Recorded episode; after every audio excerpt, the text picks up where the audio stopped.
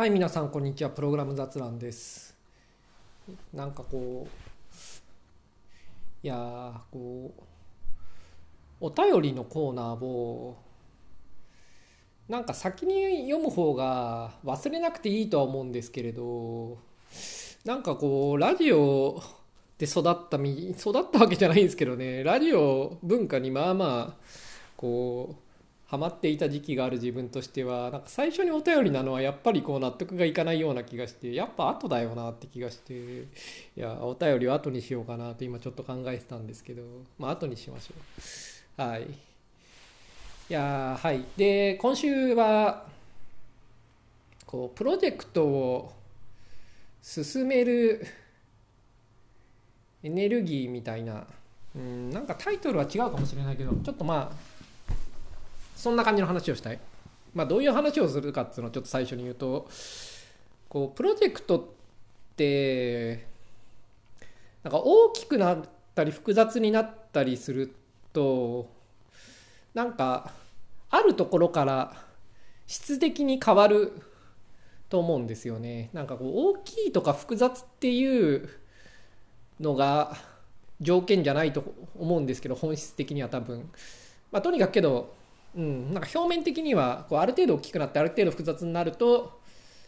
プロジェクトの性質が変わると。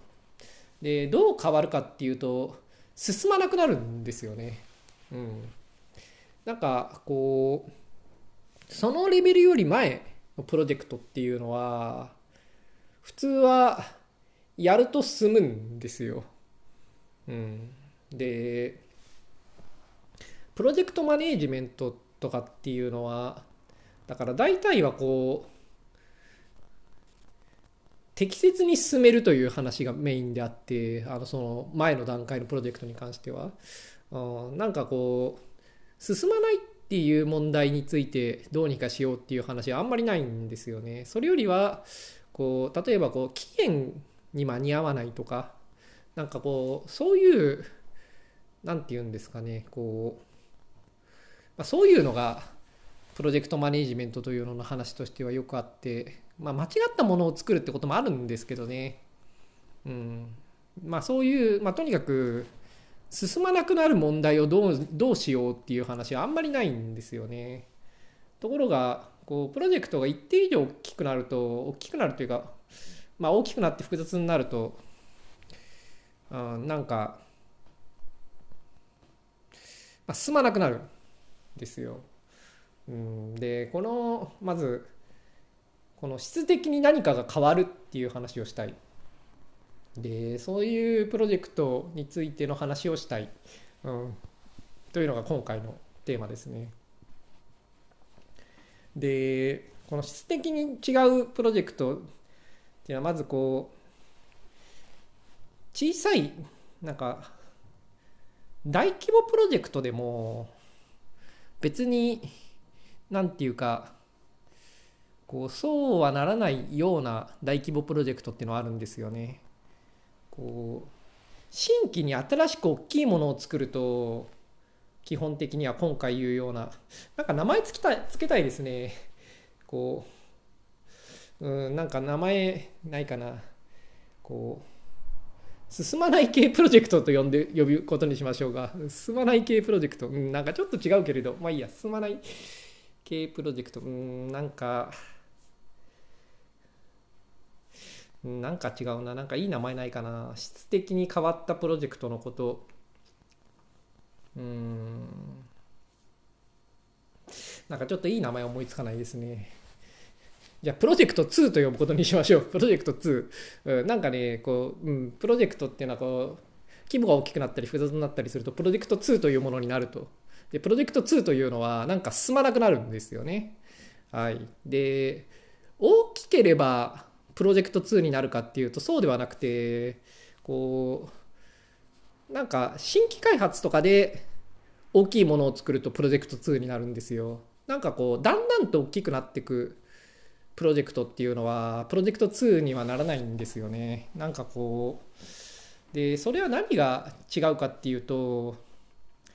なんか小さなプロジェクトの集合体で個々のプロジェクトっていうのがプロジェクト2じゃないものっていうのはあるんですよ。で、そういう大規模プロジェクトっていうのは存在するんですよ。で、これは、なんかこう、これで難しさがあるんですけれど、プロジェクト2とは違うんですよね。で、こう、プロジェクト1は、まあ、プロジェクト2じゃないものをプロジェクト1と呼びましょう。プロジェクト1の基本的な特徴としては、なんかこう、失敗しても大したことないんですよね。なんか大したことないっていうのは、こう、なんていうんですかね、こう、ビジネス的にはすごい大きい場合があるんですけれど、こう、エンジニアリングのかけた労力と出来上がるものっていうのの比較としては、プロジェクト1っていうのは成功しても失敗しても、あのそんなに大きな違いにはならないんですよ。まあ、もちろん違いはあるんだけれど、まあ、端的に言えばこう3ヶ月何かを開発すると。で、これが、まあ、全然ダメだということでカットされますと。で、これはプロジェクト1の、まあ、考えられる割とマックスに近い失敗だと思うんですよね。まあ、半年ぐらいっていうのもあり得ると思う。半年頑張って作ったものが、まあ、全然捨てられることになりましたと。一切使われずに。全然ダメでしたと。何の成果も上げられませんでしたってなるのが、まあ一応プロジェクト1の一番の失敗のパターンだと思うんですけれど、そうは言っても、所詮半年とかなんですよ。その一人の人間とかが、こう、うん、まあ5人の人間がね、半年やってね、うん、何にもなりませんでしたは結構大惨事だけれど、そういうことあんましないんですよね。プロジェクト版の失敗っていう点では。せいぜい1人や2人が作って全然ダメでしたってぐらいで、うん、で、それって、個人のキャリアとしてはめちゃくちゃ大きな損失なんですけれど、うん、こう会社としては大したことないですよね。あまあ、何人社員がいるかによるけれど例えば200人いれば、うん、1人が半年やって何もできませんでしたっていうのは多分こう観測不能な程度の違いしかない、うん、多くのこのシチュエーションにとっては。うんこうまあ、その程度なんですよ。だからプロジェクト1っていうのは成功しても失敗してもそんなに大きな差が出ないんですよね。ただ、これがいっぱいあると、プロジェクトプロジェクト1がいっぱいあると、で、これは確率的にすごいみんな失敗してしまうと、すごい困るんですよ。で、これがプロジェクト1がたくさんある系の大規模プロジェクトの失敗パターンで、全部のプロジェクト1がうまくいかないで前に進まないっていうねでこれはこれで難しさがあってでこれをどうにかしようっていうのは、まあ、よくプロジェクトマネージメントの話としてはよくあるものの延長で対処できると思うんですよね。うん、だからこうプロジェクト1みたいなものを、まあ、失敗の確率を減らすっていうのは、まあ、よくある方法で対処できる。ところがプロジェクト2はなんかそうじゃないんですよね。その進まなくなるんで無限に工数を吸い取れるんですよ。プロジェクト2の進まない状態っていうのは。すごい人がかかってで全然進まないんでしかも何年もかけれるんですよね。だすごいお金がかかるんですよでしかもで失敗すると何にもならないんですよね、プロジェクト2の失敗は。その進まなくなって全然出なかったものっていうのは本当に1円にもならないんですよね。うん、で、ただその期間と、そのお金と人を、まあ、浪費するだけっていう。金額的にも凄まじいものになるし、これは数百億っていうようなレベルで無駄になるし、その間の人間の参加者のキャリアという点でもすごいダメージを与えるしその間何も生まなかったという点でしかもそれは1人じゃなくて大量に何百人何千人とまあなんかなりうると。でしかもなんかこうプロジェクト1がいっぱいある時の失敗まあプロジェクト1の失敗っていうのはそのさっきも言ったようになんか小さな失敗がたくさん起こるんですよねプロジェクト1は。ていうかそういうふうに設計されてるのがプロジェクト1なんですけれどつまりこう大きな勝負をしないでなんかこうまあ、小さな3ヶ月とかの、まあ、要するにこう何でしたっけ MVP でしたっけ忘れましたけれどなんかこう、まあ、すごい小さなプロトタイプみたいなものでこうなんかこうそれがうまくいくかどうかを確認してみたいな。でそれでなんかこう、まあ、プロトタイプっていうのは良くないですね。なんかプロトタイプじゃないんで。こうすごく小さなところから始めてなんかそれがうまくいくかどうかを確認してでそこにインクリメンタルに開発していくみたいな時に、まあ、すごく小さく始めるんでその時点で失敗しても何ていうかダメージは少ないんですよ、まあ、そういうふうに作ってあるんですよね。そういうふうに作るんのが、まあ、現代的な作り方だと思うんですよねでただまあこの失敗を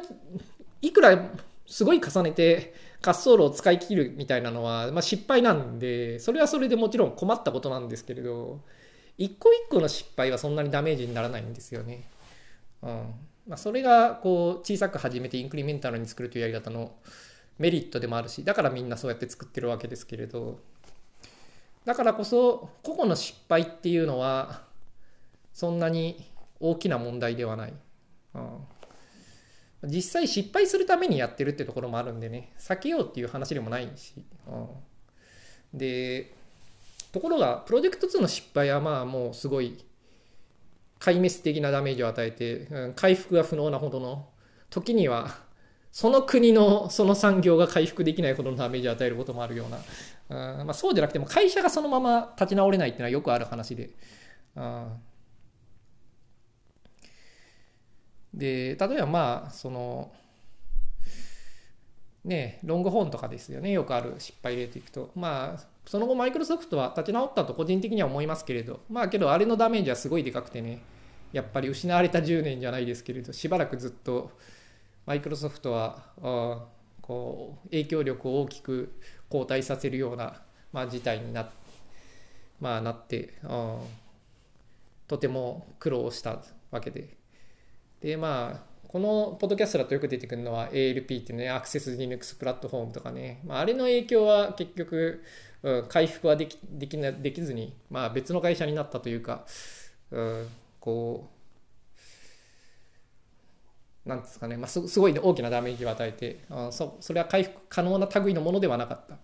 あ、まあ、そういう類の失敗をする失敗と成功の違いっていうのはそういうふうにななるんですよねプロジェクト2は。本当に何も生まないですごい額がかかるんですよ。これってなんかすごい特殊なんですよね。だ働いた結果とかが全て無になってしまうと。でプロジェクト2は、まあ、難しいんですよね。なんかこう本質的に難しくて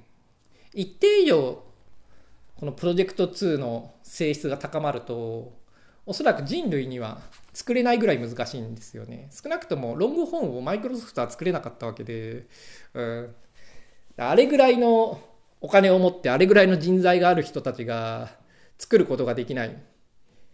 だ完成させることができないぐらいにはなんかこうプロジェクト2っていうのは難しいんですよ。だそれよりもっとすごい人たちが集まってもっとすごいお金をかければできるかもしれないけれど、うん、まあそれは疑わしい。ああだから一定以上難しくなると、まあ、人類にはそもそもに、うん、太刀打ちできない、うん、ただそのまあ段階はってある程度までだったらばこううまくいくやれることもある、うん、でそのためにやるべきことっていうのは、まあ、80年代とか90年代とかすごい頑張って考えられていていろいろと方法論とかも作られていた、まあ、方法論はやっぱりその、まあ、かつて大規模プロジェクトって言われたものはここでいうプロジェクト2と同じようなもので、うん、こうまあ昔はそれを何とかするっていうのがそのソフトウェア開発の大きなテーマだったんですよねだからいろんな方法は考えられていてでそれらの方法は確かに適当にやるよりもうまくいく度合いが高くなるからある一定ぐらいまでのプロジェクト2はちゃんとやればちゃんと作れるようにはなってるんですよね人類は。うん、けどまあ適当にやれば本当に全然進まなくなって、うん、まあダメでしかもちゃんとやっても一定以上になるとまあ無理だと。で前にもウォーターフォールかなんかでも話したけれどでこれを何とかしようっていうのは人類はもう諦めていてプロジェクト2なるべく作らないようにしようっていうのが、うん、こう現在の state of the art というか結論なんですね。だからなるべくプロジェクト2は作らないようにすると。で、でできちゃったらみんな適当にやって苦労してますね。これは多分現在の状況だと思うんですよね。まあ、例えばハニカムとかはね、プロジェクト2っぽかったと思うんですけど、内容的には。うん、だああいう風なのができちゃうと、単に苦労してる、無策で、無策というのは言い過ぎだけれど、うん、なんかあんまり、こう、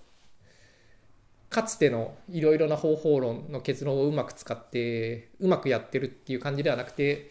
どっちかというとそういうプロジェクトを作ってしまったら負けでそうなんないように進めるっていうのがまあこう、うん、現在の基本的な考えだと思うんですよね。ただこうそれは結論でで多分そのまともな会社が今プロジェクト2やろっかなと思ってたら、まあ、やめた方がいいのは間違いない。プロジェクト版的にどうにかするように変えた方がいい。で、これは真実なんですけれど、あの、まともな会社じゃない時に、プロジェクト2が必要なことはあるんですよね。まあ、こう、例えば、こう、まあ、例えばっていうかどうなんかうまく説明はできないんですけれどなんかこう、まあ、小さな企業で、まあ、黒字であるとうん、なんか黒字は出てると。で仕事をするとなんかその分お金は稼げると。なんだけれどなんか将来なんかこう良くなっていくような展望は別段ないと。でしかも悪くなっていく展望はあると、うん、これはね続かないなみたいな風なことはまあ分かってると。うん。なんかしばらくはまあ食っていけるが長くは続かないだろうと。でそういう時になんかこのまま続けているとなんかこうただ約束された衰退というか終わりを迎えるだけで、うん、まあそれはそれで一つの選択なんですけどね。でそれはけど嫌だって思ってる場合があるんですよね。その会社でやりたかったことはそういうことではないと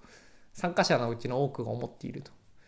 でそういうことはたまにあるんですよね。というか小さい会社特にベンチャーとかをやる場合っていうのは普通はなんかこう一定期間黒字を稼いでそれで終わりにしましょうっていうのは目標ではないことが多いと思うんですよね。わざわざそういうことをやるのは何か野望があるからっていうパターンが結構あって、まあ、全部がそうじゃないんですけどで、まあ、野望があるとでだからこのままではいかんと思ってるみたいな時になんかこう十分なこう時間と人材とそして立場があればプロジェクト版的になんかいろいろと小さなものをこうチャレンジしつつなんか手応えを試してなんかこういいものをうまいこと当ててそれを成長させてみたいなことができるかもしれない、まあ、これがね本当にできるのかっていうのは疑わしさもあるんですけどね、うん、なんかこれ本当にやってうまくいかなかったことがある人たちならわかると思うんですけれど。まあ物の本にはそう書いてあるけれど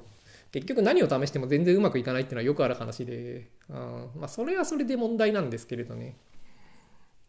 ただその小さく始めるのではなんかうまくいかない状況っていうのもあるんですよね。うん、まあこう例えばこうなんかドミナントななんかこうプロダクツがあると、まあ、特定の会社がまあ、すごい市場支配をしていると。で、そこに挑むみたいな、レッドオーシャン的なところで、うん、そいつらを倒すみたいな時とかっていうのは、あの小さく始めて何かを試してうまくいくっていうのは、まああんまないんですよね。うん、そういう、なんていうか、同じようなものを作って勝負するっていう場合は、まあなかなかうまくいかないと。でそういう時はやっぱりこう最初から結構大きいもので戦うっていう必要があるっていうのはよくあることであでそういう時になんかプロジェクト2になっちゃうんですよね。あ小さく始めれないと。である程度最初からでかいものを作ってガツンとぶつけてその市場支配をしているやつらをやっつけるぞおおってやってるっていう時にはなんかこうん、プロジェクト2的になってしまうんですよ。で、これは、その、それが最善なことも結構あるんですよね。その、会社として、その、まあ当たるか死ぬかで良いとみんなが思ってる。っていうか、この会社でやりたいことは、その、この黒字を少しでも長く続けて、その後畳むということではないって思っていれば、なんかこう結局は、その、市場支配をしている、その、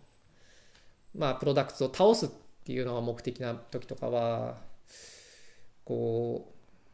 それを成功させる確率をまあ上げればよくて、なんかその時にはプロジェクト2にするっていうのが、まあ、ベストなことはまあたまにある。で、これは大体失敗するんですが、でもなんていうか、その、それは置かれた立場の悪さを反映してるんであって戦略の悪さって話じゃないんですよねもうその時点で結構もうなんというかこうなんかこう勝率の悪い賭けに出なきゃいけない状態に追い込まれてるわけですよそのなんかチームなりなんなりは。で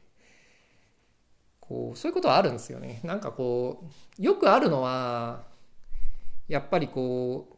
う黎明期とかにまあなんかこれで世界を取るぜと思って、まあ、始めるわけですけれどなんかこう負けるんですよね競争とかに。でそこでなんかこう一社が独占な状態になってで自分らが3番手とか2番手ぐらいになるみたいなことはよくあるんですよね。でその時に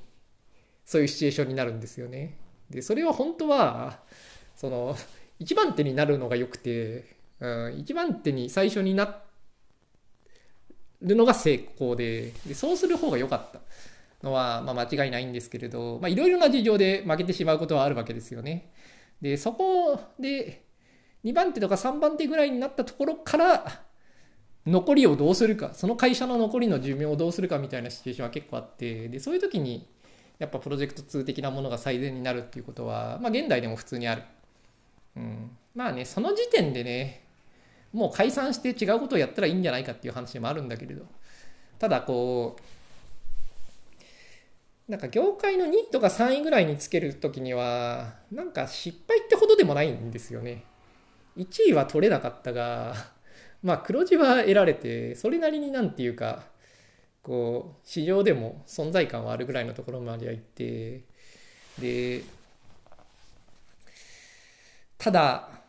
そうなった後に勝つのはね難しいんですよね、うん、まあ多くの業界で。なんかこうデファクトみたいなのになるんでねその業界のうんでなんか、まあ、じ自分が今イメージしてるのはデジタルテレビとかのね、ブラウザーですけどね、うん、こう今話してるのの心の中でイメージしてるのは、はい。まあけどな何でもいいんですけれど。なんかそういうなんていうか各業界でなんか勝負がつくとそのトップに向けてみんなコンテンツが合わせられるんでその2番手3番手はすごい非常に不利な立場になるんですよねだトップだとバグなんだけれどその許されるというかみんなそれに合わせてコンテンツは作られてしまってで2番手3番手はトップのバグをこうなんというか再現しなくちゃいけないみたいな話になっていて、まあ、そういうことも結構あったりしてすごい不利になるんですよね。新しいことをやるのがすごい難しくなるし、うん、とかまあいろいろあって、うん。まあ、不利な立場になって。けれど新しく始めるほど新しく何かを始めた時にそれと同じぐらい当てるのは結構難しいぐらいに当たってるっていう状態になるんですよね。うん、だから新しく何か始めて黒字にするとか結構難しいんですよねそもそもに。だからその2番とか3番手でとりあえず黒字にはなっててそこそこのシェアもあるとけれど、まあ、1位とは大きく差はあって、うん、そんなにこう大きく当たるという感じはしなくて、まあ、このままどうでもいい受託みたいなものを続けていくのか我々はみたいなこう状態になるわけですよね。でもそれって失敗というほど失敗ではないのでそれをすぐ畳んで違うことをチャレンジした方がいいかは結構微妙なんですよね。違うことチャレンジすると、まあ、大体箸にも棒にもかからない失敗をこう繰り返してそこそこの当たりを目指すって感じになるんで、うん、なんでそういう時にこう困難っていうか、まあ、失敗する可能性は高いが、まあ、最後の勝負に出る、まあ、最後かどうかわかんないけど、勝負に出るっていうのは、だけど大体最後ですよね。そうなって、プロジェクト2やるぞってなって失敗したら、まあ、そこから回復するのはまあ大体無理。ですね。自分がこれまで見て、あその、プロジェクト2の途中でなんか、こう、方向転換して違う何かが生まれてそれがすごいヒットするってことはたまにあるんですけれどこれも結構レアだけど、うん、けどそのプロジェクト2が失敗すると、まあ、会社は大体全てのエネルギーを使い果たすんで、まあ、そこで終わりだと思う、まあ、終わりですね大体ね。こうなんで大体最後のチャンス。になると思うんですけどまあけど最後のチャンスをねこう頑張るっていうのは別にそれ自体はこう悪い話じゃないというか、うん、その時できる最善であることはよくあってでそういうことはあるんですよ。だからプロジェクト2は避けた方がいいんだけれどあの基本的には。で避けられる立場にいる方がいい基本的には。だけれどたまにそれが最善になるような追い込まれた立場になってしまうということはあってでその時にはプロジェクト2をやることになるんですよねで1プログラマーとしてはプロジェクト2にはいいこともたくさんあるんですよ、結構。うん、参加者としてはね。うん。こうプロジェクト1をただやっているよりも、得るものが多いことはあるし、当てればやっぱりこう、リターンが大きいんで、うん。なんか、で、別に外れても 有限責任じゃないけれど、なんていうか、うん、その、給料は出て、うん、そのプロジェクト終わったら終わりなんで別に、こう、人生の一期間をそれに費やして失敗しましたね、っつって、いや、あの頃は若かったね、はははっ、つって終わりみたいな感じで、まあそんなにダメージも受けないんですよ。だから、その、まあ個人のプログラマーとしてはそんなに悪いプロジェクトではないこともあって、うん、だ失敗する可能性は高いけれど、うん、で、だから会社としては、そういう立場には追い込まれない方がいいけれど、ま、一方で、そういう立場に追い込まれてる会社で仕事をするのは、まあ悪い話ではない。うん。まあ、なんていうか、で、ということがあると思うんですよね。でただプロジェクト2はプロジェクト1と全然違うんですよ。うん、で全然プロジェクトの性質が変わって、うん、なんか難しさが違うんですよね質が違うんですよねなんか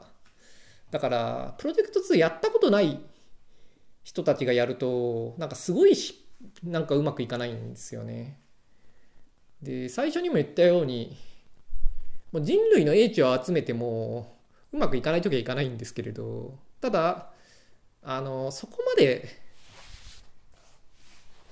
なんていうかもっとうまくやれば成功しそうなシチュエーションっていうのも世の中には結構あってうん。でもそれでも全然こううまくやれないってことがあるんですよね。でそういう時の自分的になんかおこれはプロジェクト2だなって思う特徴としてはなんかこう構成要因のエネルギーがなんか集中できない感じになるんですよね。なんかこうプロジェクトが前に進まなくなるんですけれどプロジェクト1っていうのは基本的には前には進むものでその進みが悪かったりとかしそのなんか思ってたもっといい方向には進めたかもしれないけれどまあおおむねは前には進むっていう感じになるんですよね失敗っていうのは。でもプロジェクト2はなんかこう進まなくなるんですよ。で進まなくなるとどうなるかっていうとなんかそれぞれのメンバーは作業があるんですよね、うん、なんかなんか仕事はやってるんですよみんなが、うん、けれどなんかこうそれらを積み重ねて完成にはいかないっていうのはなんかみんなが気づくんですよね。気づいてんですよね、まあ、みんなプロジェクトマネージャーは気づいてないかもしれない。いやでも気づいてるんじゃないかな、まあ、とにかくなんかみんな仕事はやってるんだけれどそれらをこう積み重ねたら完成にはならない。っていうような感じになるんですよねでその時になんかこううまいことそのみんなの仕事っていうかそのみんなのやってるエネルギーみたいなものをなんか集めて一つの方向にこう進めてでそちらがなんていうか前になるようにしなくちゃいけないんですよね。でこれはすごい腕力が必要で、で、まあ大体プロジェクト2で何かがうまくいく時っていうのは、なんか誰かがそういうことをやるんですよね。うん、すごいこう力でねじ伏せて、なんかそれまでバラバラなものを一つの方向に無理やり進めると。で、進み始めると、なんかわかるんですよ。おこれはこのままいけば終わるな、みたいな。うん。なんか、前には進んでるな、これはっていう。で、だプロジェクト2で前に進まなくなったら前に進めなきゃいけないんですけれど、ただそういうことを、なんか意外と知られてないことがあるんですよね。うん。こう、特になんかプロジェクト2みたいなプロジェクトっていうのは最近まず減ったっていうのがあって昔はそういうの多かったんですけどというのはプロジェクト1でできることもプロジェクト2でやってたんでというか、まあ、逆でプロジェクト2が難しいんでプロジェクト1でどうにか同じことをやろうっていう方法論がいろいろと発達して、まあ、その結果減ったんですよね。だ昔よりも経験する機会が減った。あでその結果としてそういうのを見たことない人が結構いるんですよね。でそういう人たちがまあ、プロジェクト2に参加すると、で、しかもまあ進まなくなると、まあ、気づかないんですよ。うん、で、それではいかんということで、なんかやんなきゃいけないはずなんですけれど、まあ、こう、なんかそのまま進んでしまったりする。まあ、進むというか、まあ、進まないんですけれど。いや、プロジェクト2の面白いところは、みんな仕事があるんですよね。うん、なんか、しかも、それが、本当に3年とかあるんですよ。4年とか。その、例えばそのチーム、200人ぐらいのチームが3年間ぐらいずっと何かをやり続けるんですよね。で、それは毎日毎日何かがあるんですよ。で、サボってるわけじゃないんですよ。まあ、サボってる人もいますけどね。うん。けれど、なんか全然進まないんですよね。うん。で、とりあえず、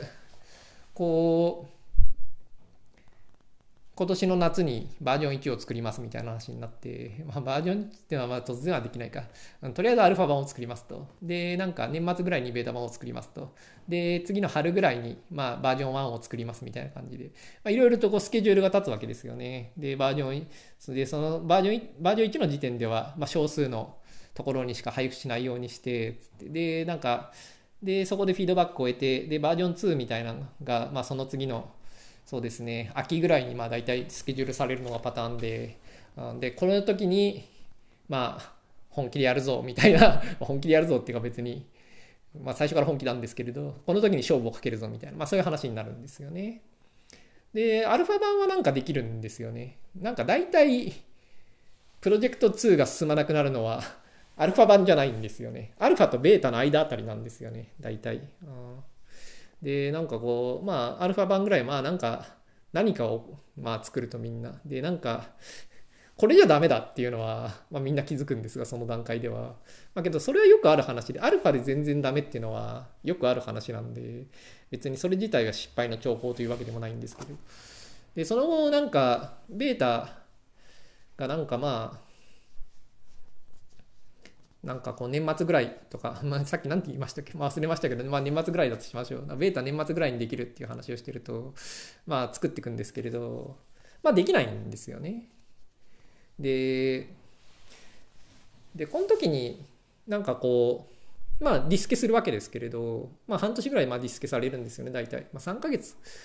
かな。まあ、うん、そこはプロジェクトの性質によるんですけど。でも、なんかこう、それでもできないんですよね。で、まあ、できないのはいいんだけれど、まあ、良くないんだけれど、できない。で、その後3ヶ月経って、で、その後今度、なんか、さすがにこれ以上はまずいみたいな話で、こう、3ヶ月後ぐらいになんかこう、ベータの締め切りが設定されるんですよね。うん。なんかこうやっぱりね、遅れるとね、まずいってことはね、まあ知ってる。まあみんな気づくんですよ。まあみんなじゃないけれど、うん、まあ一部の、その、プロジェクト運営者たちが気づくわけですよね。で、まあ、ちょっと短くなんですよ。こう、次の猶予は。うん、でもまあ、それでも全然できなくて、まあ、さっぱり進まないと。で、なんかこういう感じになるんですよね。だからこう進まなくなるんですよ。で、リスケはされるんだけれど、その期間で別に終わらないと。でしかも参加者は結構最初の時点から分かるんです最初の時点っていうか最初のディスケぐらいから分かるんですよ、うん、まあ次半年後って言うけれど別に半年間これを続けたところでまあ変わらんだろうなと。で実際変わらないんですよね。けれどそれはなんかこうなんか PM とかそういう側からはすごい不思議な現象に移るらしくてなんか、うん、こう無限に浪費するんですよねそっから。うん、なんかこうそのままでは終わらないっていうのをみんなが思ってそれがプロジェクト2であるってことが分かったら変えなきゃいけないんですよね。多分本当は。その前に進むためになんかこうみんなの仕事のエネルギーを一つの方向に向けてでそちらが前になるようになんか変えなくちゃいけないんですよきっと。けれどなんかプロジェクト2をやったことがないとなんかそのままうん。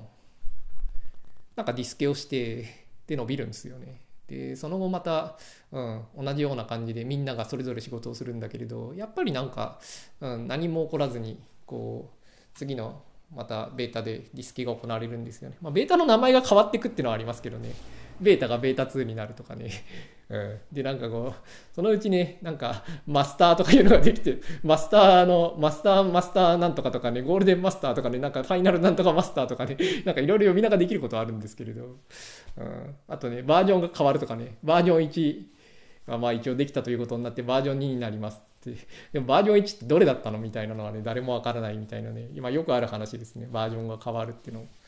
というかね、まあ名前は変わるんだけれど、なんかそういうのよくあるんですよね。で、うん、プロジェクト2は結構壊滅的なダメージを与えるからなんかうまくやった方がいいんですよねやるなら、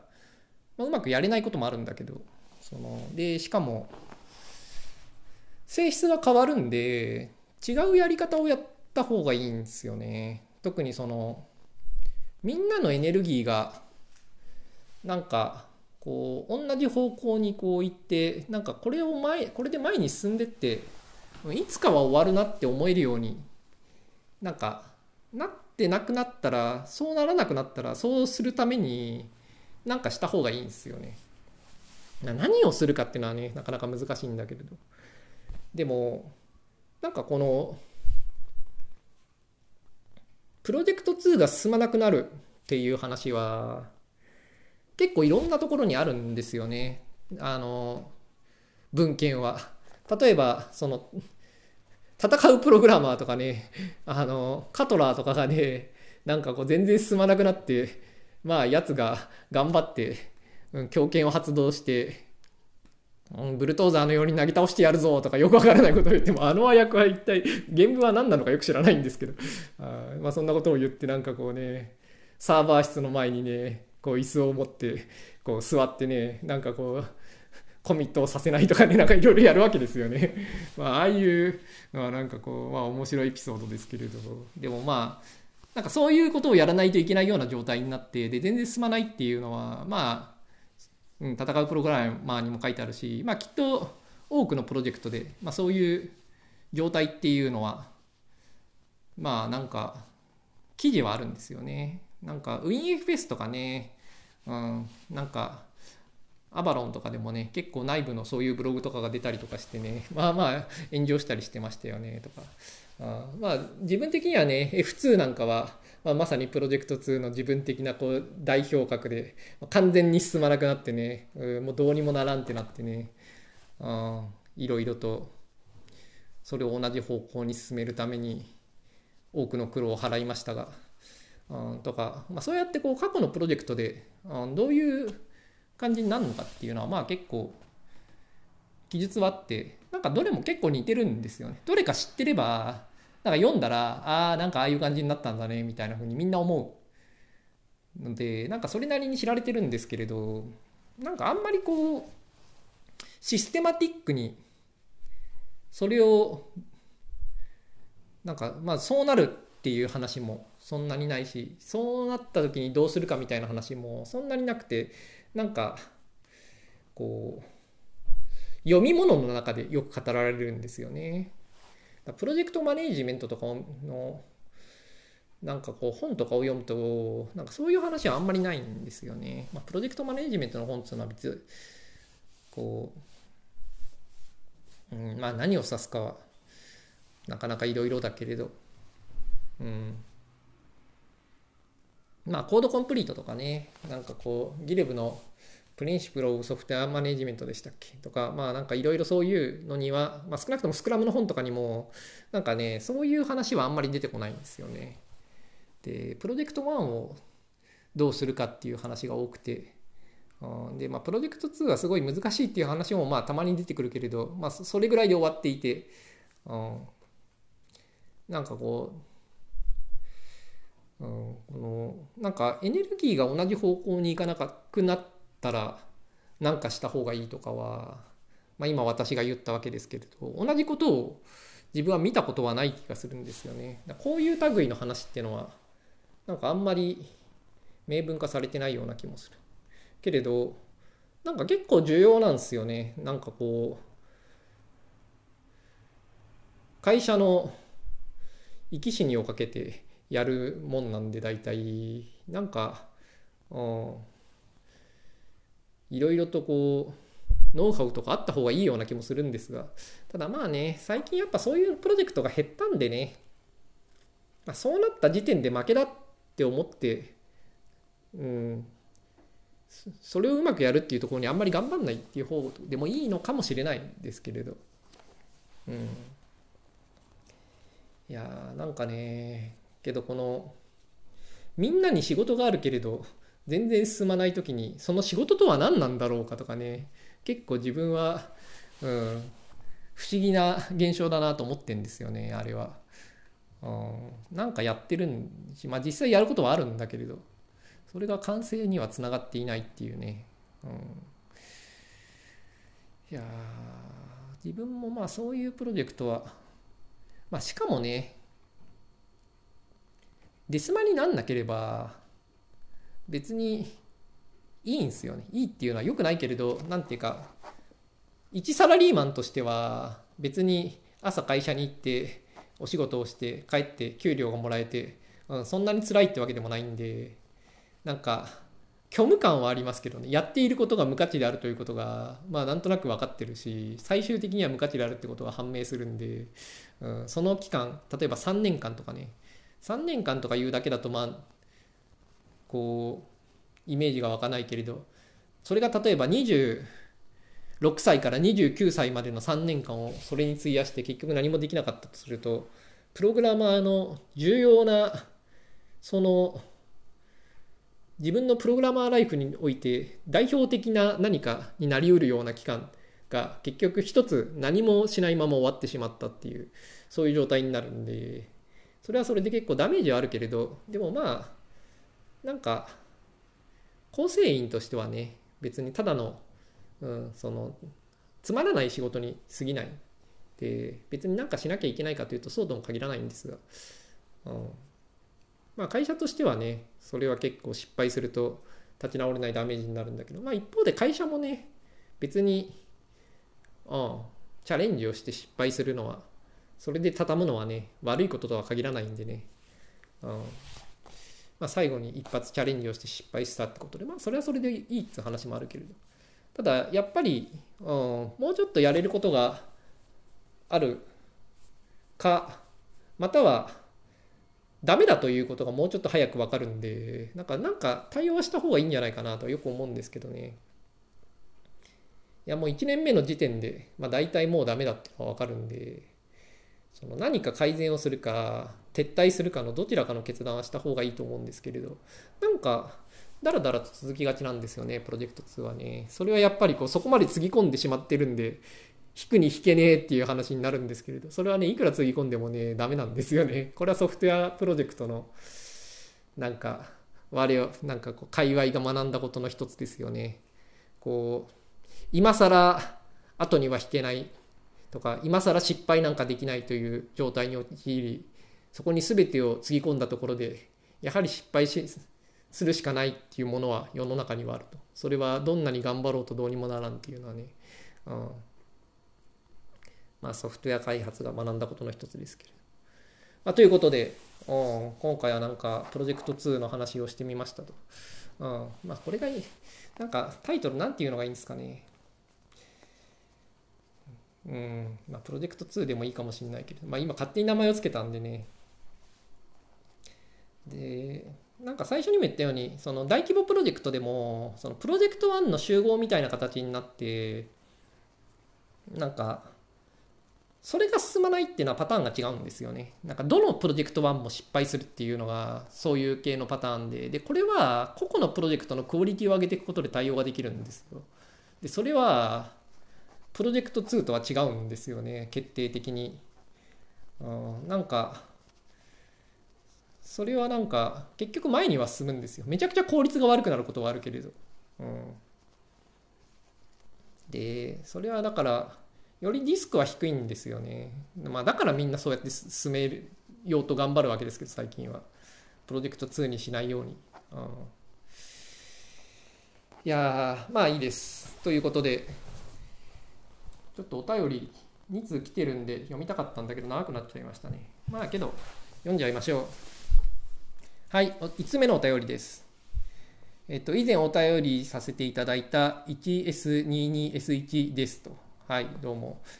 読みにくいですが、はい。で、最近、鍵括弧自分が楽しく働ける環境について鍵括弧閉じ、悩みがありご相談したいですと。方法と。楽しく働ける環境ですか。で私は自分のペースである程度進捗を感じし落ち着いて働ける環境が理想だと感じている反面変化の激しい環境に苦手意識を感じていますと。状況を踏まえて2つ教えてくださいと。1自分の得意不得意をどうやって知るか。に環境に合わないと思った時にどう折り合いをつけるか。ほう。で以上毎週楽しくラジオをお聞きしていますと。特に代表作を作りたいが狩野さんの人生観を感じられてとても面白かったです。ということではいどうもありがとうございます 1S22S1 さんとえっ、ー、と自分のまず質問から自分の得意不得意をどうやって知るか一つ目の質問ですね自分の得意不得意をどうやって知るのかっていうのはよくわからないですね。うん。よくわからないってその質問の意図がわからないんじゃなくて、うん、どうしたらいいのか自分にもわからないですね。自分が得意っていうのはなんか長い期間を振り返ってなんか得意なんだろうなって気づくみたいな感じなんですよね自分は。例えば自分はプログラマーとして向いてるなって思ったのは結構後ですね。30代の中盤ぐらいですね、うん、自分はプログラマーの才能あるんじゃないかっって思ったのは30代の中盤ぐらいで20代とかはずっとそれを分からずにやってましたね、うん、でなんかどうやって分かったかっていうとまあなんかこう同じ期間他のプログラマーたちを見たりとか、うん。まあ、同じ期間じゃなくても普通に新卒と今の自分とかを比べたりして、うん、なんか自分はプログラマーに対する適性プログラマーのプログラミングの適性があるな。と、まあ、気づいたみたいなそういう感じなんでどうやって気づいたかっていうと、まあ、振り返ってそうかもしれないなと思ったって感じでしかもこれあんまり自信ないんですよね実は、うん、そんなに自分にプログラムの適性があると固く言えるかっていうとよく分かってなくてなんかそうなんじゃないかなと思ってるぐらいでただ不得意っていうか好き嫌いは分かりますねこういうのは自分は嫌いだっていうのはまあよく分かりますねただこれはどうやって知るかって問題じゃないですよねやってみて嫌だったら嫌いなんで例えばミーティングとか嫌いですね自分は。うんなんかねそういう嫌いっていうのはまあ分かりますね。うんあ、あと、まあ、通勤とか時間定められる仕事とかも最近あんまり好きではないということに気づきましたけれど。ということで得意不得意をどうやって知るかっていうのは自分もよくわからないですね。で多分この質問の意図を考えるとなんか自分のペースである程度進捗を管理して落ち着いて働ける環境がいいなと思っててけど現実はそうじゃなくてなんか変化の激しい環境で辛いとていうか多分そのなんか辛いと日々の仕事が辛いとかででなんでかなって思ったら多分そこら辺に理由があるんじゃないかなと思ったっていう話だと思うんですよね。でその時にこれは自分は得意分野これは自分の不得意分野なのかとか得意分野なのかとかなんかそういう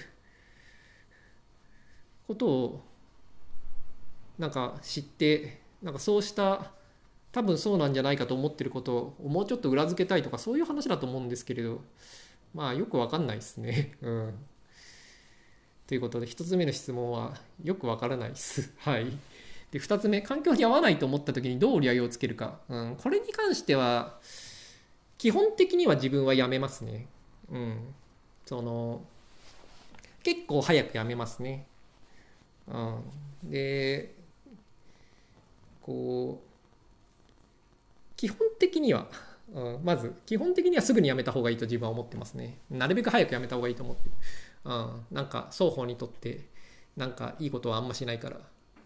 うん、なんかなんとかそれを続けて、うん、いいことはそんなにないなと自分はまあ思ってる。ただ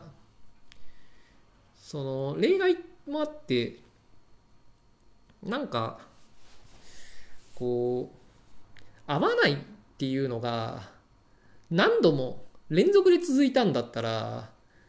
何か反省をした方がいいとは思いますね。つまり合わないって思って転職をして、その次も合わないっつって、その次も転職をして、で、その次も合わないんだったらば、あの、それを繰り返すのは良くないとは思いますね。うん。なんか、こう、何が問題なのかそれだけじゃ分かんないですけどね。その自分の側に問題がある場合もあれば、その選ぶ会社が悪いっていう場合もあって、その、あ自分の側に問題がないっていうかその合わないことには問題はない。場合もある。でどっちかはちょっと状況を見てみないとわからないし状況を見てもわからないかもしれない、うん、だから、うん、何が原因かっていうのは分かんないんですけれどただ自分の、まあ、例えばですけれどいや昔ね小野先生がねこういや転職してはすぐ辞めてを繰り返していて悩んでいたことがあってですね、うん、いやなんかねでそのうちうこうすぐ辞めるのは良くないなっていうことでなんか今の環境は合ってないけれどまあとりあえず2年ぐらいは我慢してみようみたいなことを言って我慢した時期があってでそれは結構いい判断だとは思うんですけれどそれはやっぱりこう選ぶのが良くなかったと思いますね見てて。だからこう合わないっていうことに問題があるというよりは選び方には問題があったんじゃないかという気はする、うん、まあどう直したらいいのかとか自分は知らないですけれど、うん、だそういう感じでなんか続くんだったら何か、うん、変えた方がいいかもしれない。ただ最初はやめた方がいいと思いますけどね。うん、ただこうこれももう一個細かい話があってなんか自分の場合だけかもしれないですけど働き始めて1ヶ月後ぐらいに猛烈に辞めたくなることがあるんですよね自分は。うん、これ5月病みたいな感じでなんかそれまで全然働いてなかったのが久しぶりに働くとなんか働き始めは大丈夫なんだけど1ヶ月後ぐらいになんかすごいこうそれまでなんかやろうと思ったらすぐにできていたことができなくなったりとかがこうちょっと積み重なったりとかして例えばこう役所に行くとかですね なんかそういうくだらないことがなんかちょっとこう面倒になったりとか面倒つか、うん、なんか歯医者に行くだとかなんかそういうちょっとしたことが少し手間になったりするというのがこう積み重なったりしてなんか猛烈にやめたくなることがあるんですけれどなんかそれは耐えた方がいいっていうのが自分の考えであるんですよね。なんか最初に猛烈にやめたくなるのはなんかそういうところあるけれど自分は、まあ、我慢するとまあちょっとなんか2週間後ぐらいにはなんかちょっと過ぎるんでなんかそれはこう仕事を新しく始める時のなんかそういうもんだっていうことでそこは耐えた方がいいとは思ってますね。だうおもうやだってなった時に、まあ、すぐにやめた方がいいとはうんなんかそれがなんか自分のよくあるそういう反応に過ぎないんだったらちょっと耐えた方がいいと思ってますね。ただまあなんかこう環境とかねそういうのが合わない環境っていうかなんかこう会社の置かれたシチュエーションが変わるとかでね自分に合わない場になるってことはあるんですよね。うん、なんか会会社のステージが変わるとかよくあるのはなんか買収されてなんか嫌になったとか、うん、なんか人が増えて嫌になったとかよくあるんですよねそういうのは。でもそういう時はやめた方がいいと自分は思いますね。我慢しててもあんまりいいことはないんで。うん、でなんかうまく自分の側を工夫して適用するとかも自分はなんかあんまり好きじゃないですね。好きじゃないっていうのは自分はあんまりそういうことはやらないですね。まあ、わかんないですけどね、この 1S22S13 はそういうことをやった方がいいのかもしれないけど、自分にはそれはわからないけれど、自分はやらない、そういうことは。うん、やめる、基本的には。で、しかも自分はやめて、次、働いた時に、やっぱりすぐ辞めるってことはあんまりない。あんまりつか一回もないですね、そういうことは。